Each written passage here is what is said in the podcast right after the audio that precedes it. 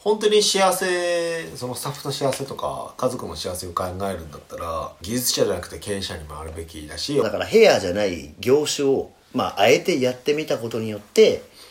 まあ、ちょっと感覚のスイッチが変わったというか。副業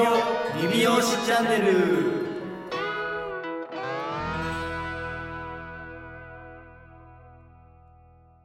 こんばんは。こんばんは。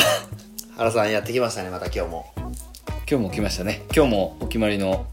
12時15分です。今、12時15分深夜の。相変わらず僕ら遅いですねはい。はい今回はちょっとですねあのー真面目なタイトルというか、まあ、僕らがもうあのタイトルにもつけさせてもらってるはい。副業リビオシチャンネルのはい副業についてちょっとまあお話を、副業についてですね。はい。まあ言ってもまあ原さんもねあの美容師とは別ではい。コールドプレスジュースやってますね。はい。で、鵜飼さんはスジムとか、はい。スーツとか、あの結婚相談所とか。育ちとか、はよくわからないですけど。いよくわからないですけど、まあ、我々はちょっとそういう副業をねあの、はい。やってますけど、はい。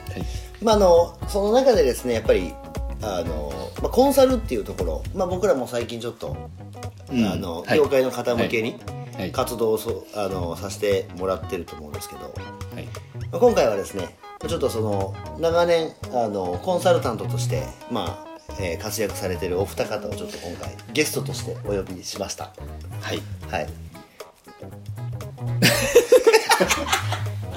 よろしくお願いします。お願いします。お願いします。お願いします。お願いしますまあ、その、このコンサルが全てということではなく、まあ、切り口として、はい。美容師さんの場合は特にそういうコンサルタントとか、うん先生ビジネスみたいな教え業っていうのがまあいいんじゃないかということで専門家を。そうですね専門家お二人自己紹介。自己紹介。はい。なんかお二人から自己紹介ないんですか？最初のこういう人ですみたいな。我々はもう終わってるんで自己紹介は。あお違う僕らの自己紹介はないんですか？お二人から。あじゃあこういう人ですみたいなじゃあ行きましょうか。はい。お願いしま じゃああのーえっとサロンさんネイルサロンエステサロンとか、えー美容師さ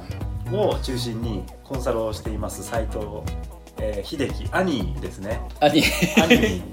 まあお兄さんとか言われてますけど、はい。よえー兄です。よろしくお願いします。ろしくお願いしまます。その弟の斉藤陽介です、はい。もちろんエステサロン姉さんの病院に対して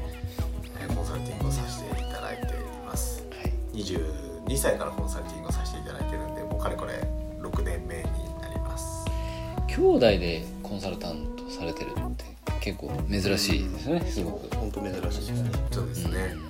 なかなかないですよね一緒の会社ではなく別々にやってましてはい。それ自体も多分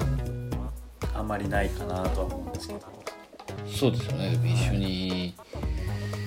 やってないっていうところ。はそうですね、まあいいろいろあるとは思うんですけども、はい、まあ、今日はねそこは。うん。掘り下げずに。掘り下げない。これ別に。はい。そうですね。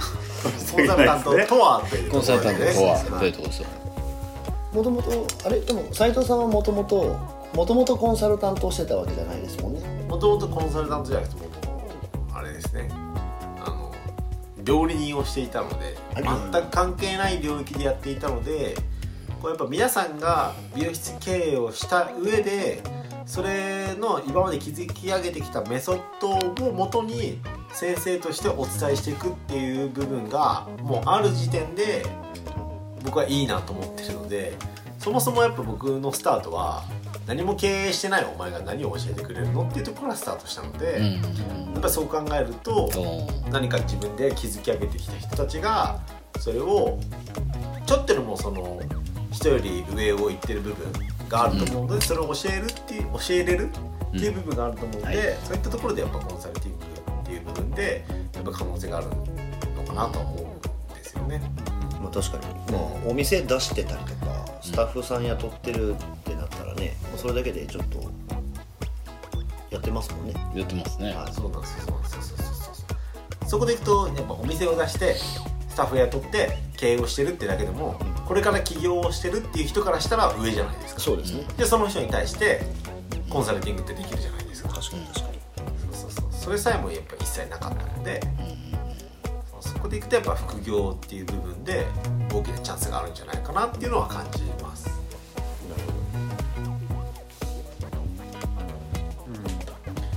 お兄さんの方は？はい。どあれ？最初からコンサルタントっていう形だったんですか？えっと僕自身はもともと前の企業がコンサル人材育成のコンサルティングをあのやっていた会社で、えー勤めてたんですけどでも基本的に今使っているノウハウ考え方とかは、はい。あの本とかあの人の話とか経験から来てるものであるのででよくその美容室さんの美容師さんとかってはい。あのなんですかねサロンで成功した後にじゃあどうしようみたいなはい。ところとかっていうのはよく聞くんですけどやっぱりその後にあの詰まっていくあの結局じゃあ何したらいいのかっていうところとか。でコンサルっていう、まあ、選択肢も一つだと思うんですけどなんかそういった時にあのじゃあ僕なんかとか僕は自信ないしコンサルなんてみたいな人は多いと思うんですけどあの弟の陽介も元料理人ですしなんかそこの部分がなんかえっ、と、まあ、関係ないよっていうところは伝えていきたいなと。僕自身コンサルの経験経験全くなかったので、ああなるほど。はい、営業マンからのスタートだったのでなんかその辺がすごい大事なポイントになってくるんじゃないのかなみたいな感じは確かにそうですよね。なんかそのものすごい成果が出てるとかものすごい実績がないと、なんかこう先生っていうところはい。あんまりなんかこう胸張って言えないっていう気持ちがあるじゃないですか、うんそうですでもまあねあのそうじゃなくてもやっぱりさっき斎藤ねおとあの弟さんがはい。あの言ったように、まあ、お店をまだ持ってない人とかからすると、やはりまあ先にお店を持ってうん。いろんなことをやられてる人っていうのは、まあ、その時の自分よりは先に行ってるんで、はいまあ、そういった部分で言うとねそんなに成果がめちゃくちゃ出てなくても、はい。先生っていうポジションは取っていけるってことですもんね。はい。いやなんかもう簡単に言っちゃうともうやったもん勝ちって言ったらもう 雑かもしんないですけどはでもなんかそういうところがある気がしますそうですよね。そのでもこうお二人がはいはい。まあ実際にネイルサロンとかエステとかはい美容室のサロンにあのコンサルタントコンサルティングを実際にされてて、うん。でまあその中でその、まあ、オーナーさんというか技術者さんの中でこう逆にもうそういう技術を伝えていったらいいのにとかそのノウハウを伝えていったらいいのにっていう方はやっぱりいらっしゃるもんなんですか？多数。多数じゃなくてもいいんですけどその。いやそれはもうほぼほぼ。ほぼほぼほぼほぼ感じますね8割9割以上なんでこの人はいつまで技術者やってんだろ なるほど、うダイレクトな言い方すると、はいはいはい。なるほど。本当に幸せそのスタッフの幸せとか家族の幸せを考えるんだったら技術者じゃなくて経営者に回るべきだしお二人が解いてるはい。副業っていう部分にもっとやっぱ大きく手を出していくうんべきじゃないのかなっていうのは感じますね。そういうご提案はお二人からこうまあそのライバルを作るような形にはなるんですけどもご提案されたりとかって。提案は僕自身からはしないんですけど鈴木さんからいいのかな。鈴木さんは出していいですかこれ。だしです鈴木さんそのああはい。SBA サロンビジネスアカデミーの脱職人って言ってる方の鈴木さん。はい。はやっぱこう副業をどんどんしていこうっていうところがあるのでそこに対してやっぱお力を僕とお貸ししたい部分もありますしやっぱウェブに特化してる部分があるのでまあどういうふうにそのコンテンツマーケティングって言うんですけどコンテンツマーケティングでどういうふうにこうクライアントを獲得していくのかっていう部分でお手伝いしお手伝いしていきたいっていうのがあるんですけど、まあそこに対して幅を感じる。その幅なんだろう今後の副業としてビジネスとしてやっていくのはいいですよっていうような歌い方はしてないんですけど、まあ、でもやっていった方がいいだろうなっていうのは事実としてはありますね。やってった方がいいっていうのはなんかあどどういった理由から？それはもう2人と同じですよ。今のこの美容室の経営をししてる延長線上ではい。何かあるのか？逆に言うと何もないだろうと思ってるという。とは思ってないんですけど幅が広がるじゃないですか。幅が広がる。そうです。人の人生を変えれる幅が広がるし1対1っていうものから1対多っていうものに変わるし、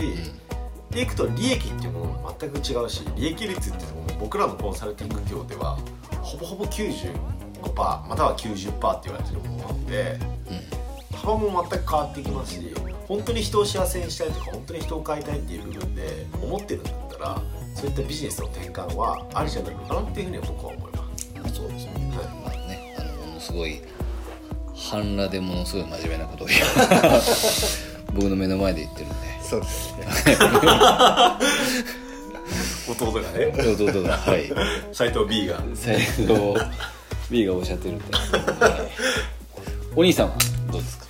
そうですねあのサロン業界をまあ客観的に見れる立場からこそ言えることだと思うんですけど、僕らはあのどちらかというとそのどちらかっていうか、まあ、事実としてサロンを経営しながらコンサルをしているわけではないので、うんたまたま最初のお客様が僕の場合はネイルサロンの方がお客様だったのでサロン業界に特化した方がいいんじゃないかっていうことで特化してったっていうあの背景があってであのなんかあの先ほどそのやったもん勝ちみたいな話をしましたけどはい。やっぱりその、と、最初に成功して美容室を成功させてでそれをそのノウハウとか考え方をコンテンツ化そのノウハウ化言語化した人がそれを、えっとまあ、いろんな方々人たちに伝えていくでそれが価値になると僕は思っていてでそれに気づいてない人がかなり多いなっていうのは正直あってだけどそれに気づいたら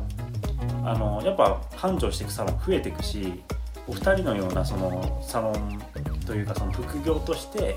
っていうあのさ経営して成功した後にじゃあ何ができるのかみたいな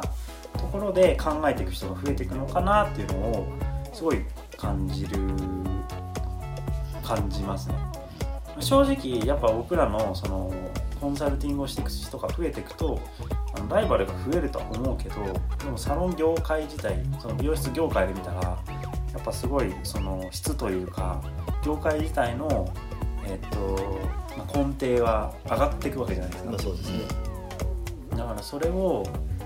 なんか気づいてそれが価値価値として提供していこうっていうふうに気づいてる人はまだまだ少ないのかなっていうのは正直感じますね。私なんてというか僕なんてみたいな思考はやっぱありますよね。ね。どこかしらにこうまあ所詮美容師だからみたいなそういう。ずっと向き合ってるとそういう思考になりますよね。技術で向き合ってる方が特にまあ多いというか技術しか指導されてないうん。業界っていうのもなかなか。そうですね。そこでいくとやっぱ僕が2人に対して思う疑問として副業チャンネルじゃないですかなぜ副業をこう解いてるのかっていうところは僕気になると思うんです。気になるのかなと思うんですけどリスナーさんが。はいはいはい僕はどう考えてるんですかね2人。はまあ、実際僕は、まあ、副業っていうところをまあ最初はまあ副業っていう概念すらない状態でやってたんですけどあのあーなるほどね。そうです。だからまあサロンの、まあ、色、まあ、うちまあメンズサロンっていうところで、まあ、の髪だけをこう切ってたんですけど、まお客さんからいろんな要望を受けたりとかお客さんがまあいろんなところでまあ体を鍛えたりとかっていうのをしてたりするのをもともと見てたしでその同じようなタイミングで、まあ、僕もそうだしスタッフもそうだし、まあ、お客さんと同じことをしてたんですよね。でそこからまあじゃあ3個目のお店を出す時にその人たちってまあ言ったら髪の毛以外のところの消費を外でしてるからそう,、そうそうなんですよ。だからそれを逆にまあトレサンパーとしてまあ兼ね備えた時によそに今言ってるその消費してる部分をまあまあ、変な話取れるんじゃないのかなっていうところから、まあ、そっちの方にまあ考えるようになってでまあ実際まあそれでまあ、いね、勢いはもちろんありましたけどお店出した時に、まあ、実際にやっぱりそのヘアじゃないところからまあ新しい商品っていうのが生まれたりとかっていうのがま結構やっぱりあって、まあ、今もそういう感じでどんどん変な話回してるんですけどでそこからまあちょっとまあだからヘアじゃない業種を、まあ、あえてやってみたことによって、まあ、ちょっと感覚のスイッチが変わったというか、はい、それでまああのあもう副業っていうか、まあ、そういった部分で、まあ、髪の毛だけにこだわっていく必要はないなっていうのをちょっとまあ固定概念が外れたっていうところがまああって。まあそれをまあやってた時に美容師理容師ってやっぱりお客さんから集まってくる情報ってサービス業の中では結構特別だと思うんですよね。はい。もう本当濃い1時間、まあ、下手したら2時間ぐらいの時間を拘束しながら、まあ、その人の本当にパーソナルな情報だったりまあ家族関係とかお祝い事いろんなことをこう聞くチャンスがあってなおかつ普通に、まあ、住所とか電話とかいただけるから、そんなサービス業ってねご飯屋さん行ってそんなのないじゃないですか。確かに。はい、ってなった時にやはりまあそこで髪の毛だけを切ってるだけじゃダメだなっていうふうに思った時に、あまあ副業っていうのは僕らみたいな仕事に関してはすごく合ってるのかなっていうのをすごく感じたんですよね。なるほはい。原さんどさん。僕の場合はその今1店舗目ですね。名古屋のお店の物件がもともと喫茶店だったんですね。でその時に喫茶店の施設をそのまま生かして美容院をやるっていうのを考えてた時にコールドプレスジュースっていうのを併設するっていうのがあのアイデアで浮かんで、まあ、その段階ですでにダブルワークだったんですよね。だから美容師さんが予約が入ってない時間をカフェスタッフとしてジュースを提供できる、まあ、テイクアウトを提供できるっていうのをやればまあ一石二鳥的な、あの感覚だったのと結局飲食を1店舗美容院を2店舗持とうと思うとやっぱりまあ各それぞれ工事費を入れたらまあ1000万1000万ぐらいかかると。でもそれがたまたま併設できる物件だったので、まあ、1店舗のお値段で済んだっていうところからちょっとこう概念が割と変わって、まあ、そのダブルワークっていう概念がそこで僕は生まれて、まあ、だったらあの何でも美容師っていうそういうパーソナルな情報が取れるお仕事なので、まあ、だったらまあ鵜飼さんがやってるようなジムとかスーツでもそうなんですけど、まあ、うちだったらメイクとかそのモデルとか自分の知識を生かした仕事がどんどんできるじゃないのかなと思って、えーやっぱり副業その一本で何かの仕事一本でやるっていうと視点がやっぱり一つにしか絞られないっていうのは危険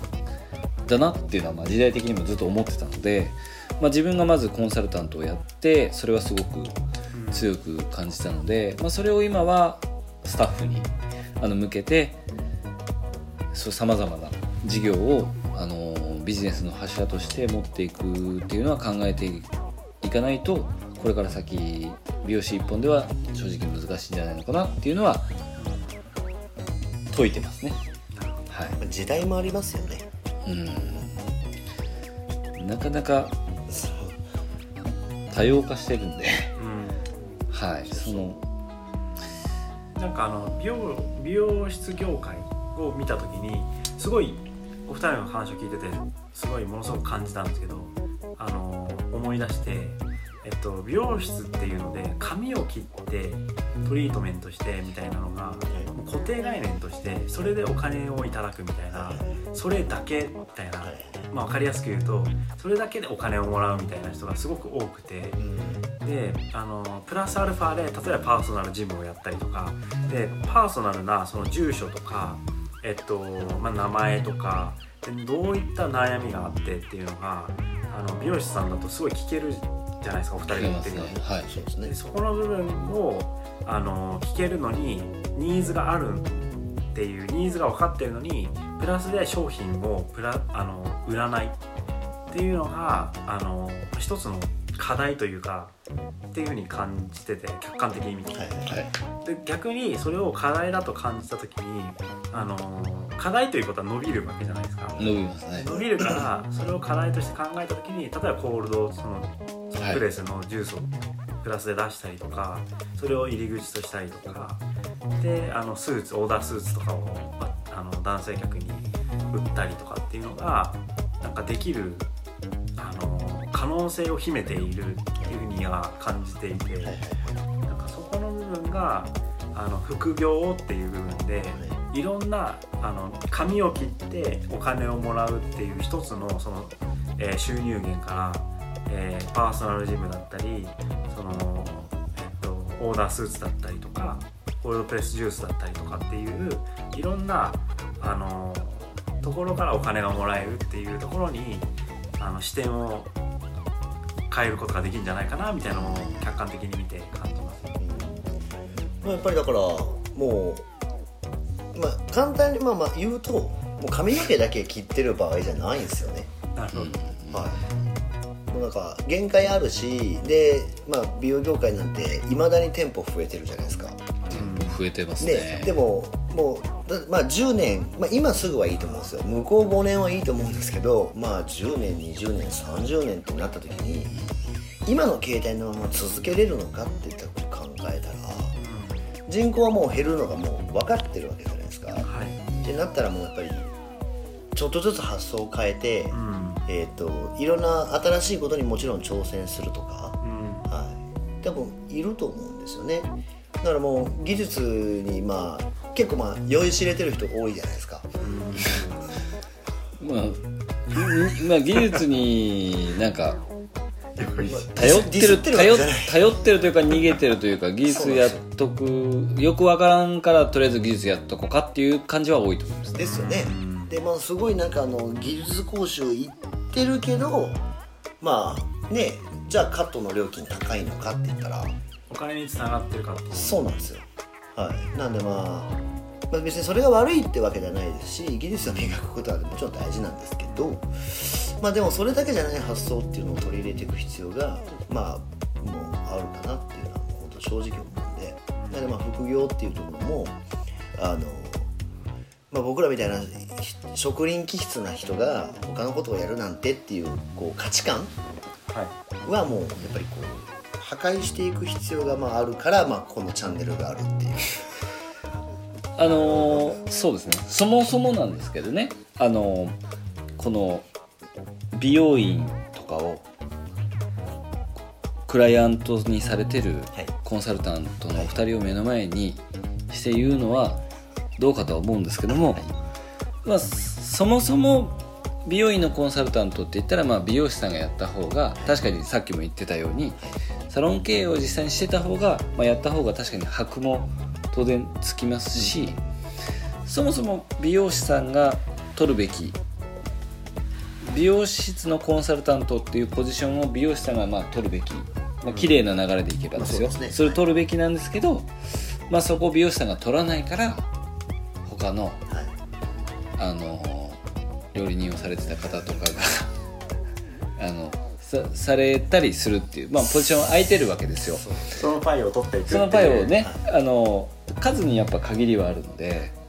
そこの者向けコンサルに勝てることはないですね。そうですよね。それはだからお二人もすごく言ってるじゃないですか。だから新しいポジションを築くじゃないですかウェブとか。そうですね。なので美容師さんの例えばコンサルタントを本当に美容師さんが、ね、全員がやるっていう心を決めたらやっぱり勝て勝ち目っていうのはやっぱ少なくなるわけじゃないですか、まあそのキャリアとかはもちろん、ね、スキルとか知識っていうのは勝てないかもしれないですけど実際のそのリアルタイムのこう苦労とか不安とかって分かんないですかが分からないと思うんですよねやっぱり。だからそこのパイというかねこう市場っていうのはまだまだ空きがあると思いますし美容業が美容業で完結すべきマーケットを、まあ、他の業種に取られてるっていうのも実際としてはあるわけでだ美容師さんとか理容師さんが自分たちが取るべき美容業界とか理容業界っていうマーケットを取るっていうことにもうちょっと目を向ければもっと美容師と理容師の副業というか美容業界と理容業界で回るべきお金というか、はい。はい、が回っていくのでね。っっていうのは最近よく感じるん感じますね。ですよね。なんかそのまあいわゆるこうシャンプーを自社で作ったりするのって同じことだと思うんですけど。なんか正正直あのーその僕らが僕が僕個人で言うとなんでそのサロンのコンサルに入ったかっていうとはい。そのサロンのコンサルサロンの経営者が全く学んでないっていうところに気づいたんですよ。聞いてますか？経営をですよ。経営を全く学んでないっていうのと本質をついてますよこれは。さっと。そそれをその成功したとしても、はい。それを自社だけで回してるうんうん。人がたくさんいるなっていうのを気づいたうんんですね、でそれを外部とか他のお店にあのやればもっと儲かるのにってあの今原さんがおっしゃったように思ったけどでもやってる人はいないからじゃあそこ空きあるじゃんみたいな感じで入っていったんですね。で正直あの美容室美容院とかを成功してあのコンサルをしていく人が増えたら僕らは入る余地ないんですよ。うん。だけどそういった人がいないから今はあるだけの話ででなんでいないかっていうのを考えた時にやっぱあの僕なんかとか、うん。あの教えることないですみたいな人が多いからだとは思うけど2人が提唱してるように副業という枠で伝えていったらかなり儲かる。まあ正直言いたくないけど儲かる ところですよね。まあそうですね。まあ確かにあの学んでないのま、学んでるとは思います。あまあまあそうそうもちろん。なんかもちろんそのし視点の問題なんそうでよねですすそうです。何で売り上げを上げるかっていう視点がお客さんを切って売り上げを上げるっていう視点にとらわれてるっていうとらわれすぎてるっていうのが。そうですね。なんか業界の固定概念とか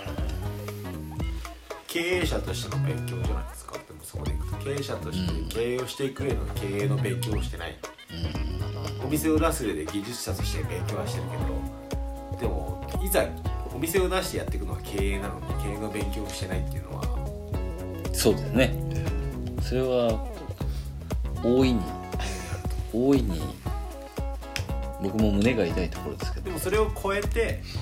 成果を出してる人が人たちがコンサルティングをやるべきじゃないかなと思いますけど副業として。まあそうですよねめると経営者は経営を学べということですか？まあ、学んでそれをまたあの外に広めていく必要がねあるんじゃないですか？確かにこのなんか内々で満足する文化はなんか何なんでしょうかねこれ。うんま自分のとこだけ良けりゃいいみたいな文化は。あありますね。伝統的にありますよねそうですね。だからまあそういった意味でもやっぱりちょっと考え方はやっぱか新しく変えていかないといけないですよね。でもまあディーラーさんとかもいやあの鵜飼さんのとこしか教えてないですって言ってすぐ そうですね。すぐ隣のやつに教えてますから。3分後には 3分後には隣のやつに教えてるから嘘じゃないですかだかはい。もうもう分かって聞いてますからねそれ。らそういうことですよね。そうですだからやっぱりその僕思うんですけど結局その隣のサロンがすごいなんかそのじゃあ自分のとこは単価上げますでも隣のサロンが例えば単価半分でやってたらお客さんって半分だから行こうかなって一回行っちゃうと思うんですよ。はい。まあまあまあ。でももしそこで同じクオリティだったら単価半分のところに通っちゃうかもしれないじゃないですか。うん。でも逆に単価がもうそこも僕がですよ。僕が例えば隣のサロンも単価1万円以上にしましょうって言ってコンサルティング入って教えてそこも1万円以上になったらもうその人は僕のとこ予約取れなかったらその隣の1万円のとこ行くしでそこの隣のサロンの予約も取れんかったらまた僕のとこに来てまた同じお金を払われていくわけじゃないですか。そうするとこう単価が1万円以上のお店がどんどん地域に広がっていくわけじゃないですか。そしたらこう単価で悩むことってなんかなくなるじゃないですか。うん。基本的に。だからその、隠して自分のところだけでやるよりも広げてってもうなんなら僕たちだったら愛知県ですけど愛知県中がもう単価1万円しかないみたいになったら単価1万円の人しか来ないからうん。平均的な底上げですよね。そうですね。その市場自体をもう変えちゃうって話がでかいんですけど。まあでも実際そうなったらね美容っていうものの価値も上がりますしね。はい。ね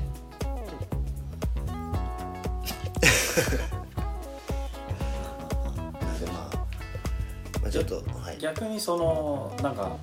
それを提供したくないっていうかそれをうちうちで回したくない、まあ、僕らに仕事が回ってきてしまってる理由としてはあのなんかライバルが増えると嫌だからとかなんかあの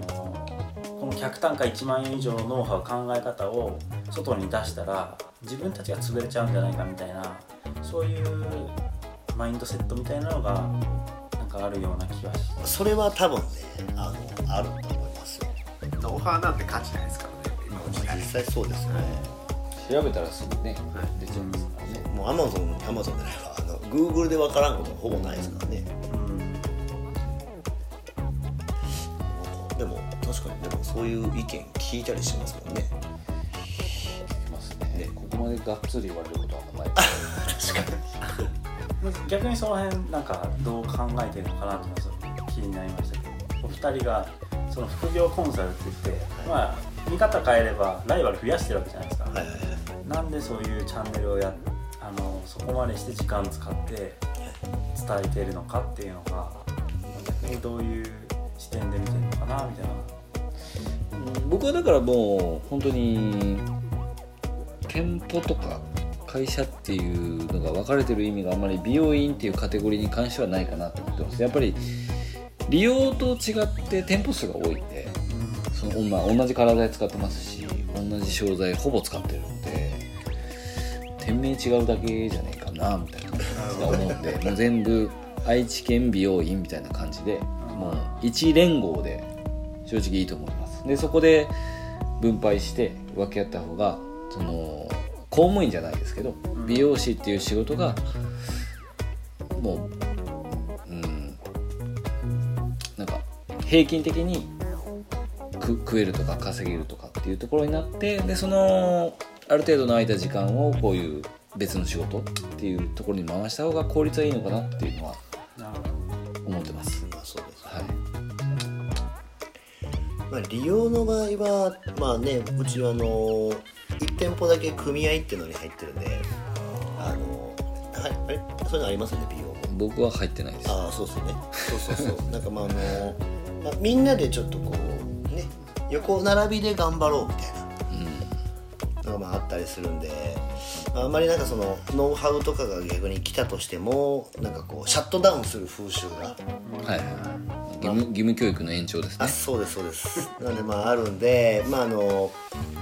なんとも言えないですけど、まあでもまあ残りの2店舗はまあそういう枠を外してあえて一応やってるんで、はい、なんでまあ全然やっぱりもうあのみんなで良くなった方が業界自体はまあ良くなっていくっていうところが絶対あるんで、まあ、どし押しにするつもりは全然ないんでね。なんかもうこれだけ伝えても100人のうち1人やるかやらないかですから。やるかやんないか、はなるほど。ぶっ刺しますね。急にぶっ刺す正直でもそうじゃないですか。聞いてる方もそうだと思いますけどそうですね。これをやるかやらないかでこれが100人やるっつったら僕らも伝えないと思います。僕らっていうかまあ岡井さんも原さんも伝えないと思いますよ。うんうんやる人が限り少ないから伝えてるだけであって。そうですね。でもそれをやった人たちがやっぱ甘い汁吸えるし。確かに、急いでやれと。すぐやれと。そうそう。なんでまあ一回ちょっとだからねあの見てほしいですよね。だからその自分がまあ例えばじゃあその立場になった時に、じゃあまあねどどういうことが逆にこうお伝えできるのかっていうところとか、はい、一度考えてもらうだけでも全然違うと思今日のテーマ何でしたっけ？いやもうあそう副業でっていうことですね。本で。まあ美容室のみじゃなくてみたいな感じですね、業 でそうですねまあ、要は行動しろっていうことなんですね。あそうですね。だから気づけてないことが多いですよってことですか？気づけてないというか。気づいてないね気づき上げてきたものの価値で十分できるよって話で、うん。あとはそれを形にしていくだけでそうそうそうっていうところではないですかね。副業理美容師チャンネルその他に目を向ける。他に目を向けろっていうことで。でも他に目を向けたいと思ってる方もこのチャンネル聞いてると思いますし。確かに確かに、聞いてるかどうかちょっとまだわからない。んで、いや聞いてますよ。ねこれからなんですけど。でねそうということで。そうまあ、まあどっちかというとまあね僕も原さんもそうですけどちょっとまあちょっとですけど、うん。まああの価値観ぶっ壊れてると思うんで、はい。はい。まあ、そういったことをねまた随時皆さんと、まあね、今回みたいにちょっとゲストゲスの方をトとね。呼んだりとかっていうのは、まあ、この先ね何回もこう回数重ねてやっていきたいなと思うので、まあ、少なからずやっていきたいですね。僕らはねはい。ちょっとやっぱりこう発信して、はい。はい、まずはもう皆さんの価値観をちゃんとちょっとでも壊せるような、はいそうですね。まあ、次回もねまたあの収録ありますけどはい。やっていこうと思いますのでもう今何分ぐらい経ってるんですかね。今回長いですね35分です。最長で長いですね。長いですね、まあでもちょっと今回ねお二人お二人がねわざわざはい、倍ですからいつも。はい、そうなんです。人数倍ですから。人数倍でお送りさせてもらったんで、でも斉藤さんお兄さんとはい。弟さん。はい。本日はありがとうございました。ありがとうございましたありがとうございます